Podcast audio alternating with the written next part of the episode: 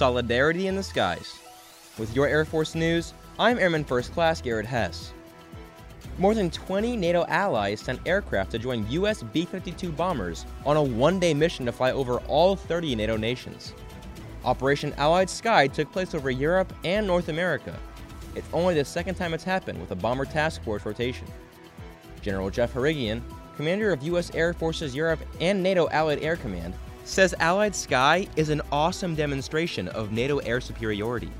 He added that together, there's no challenge the Allies can't tackle.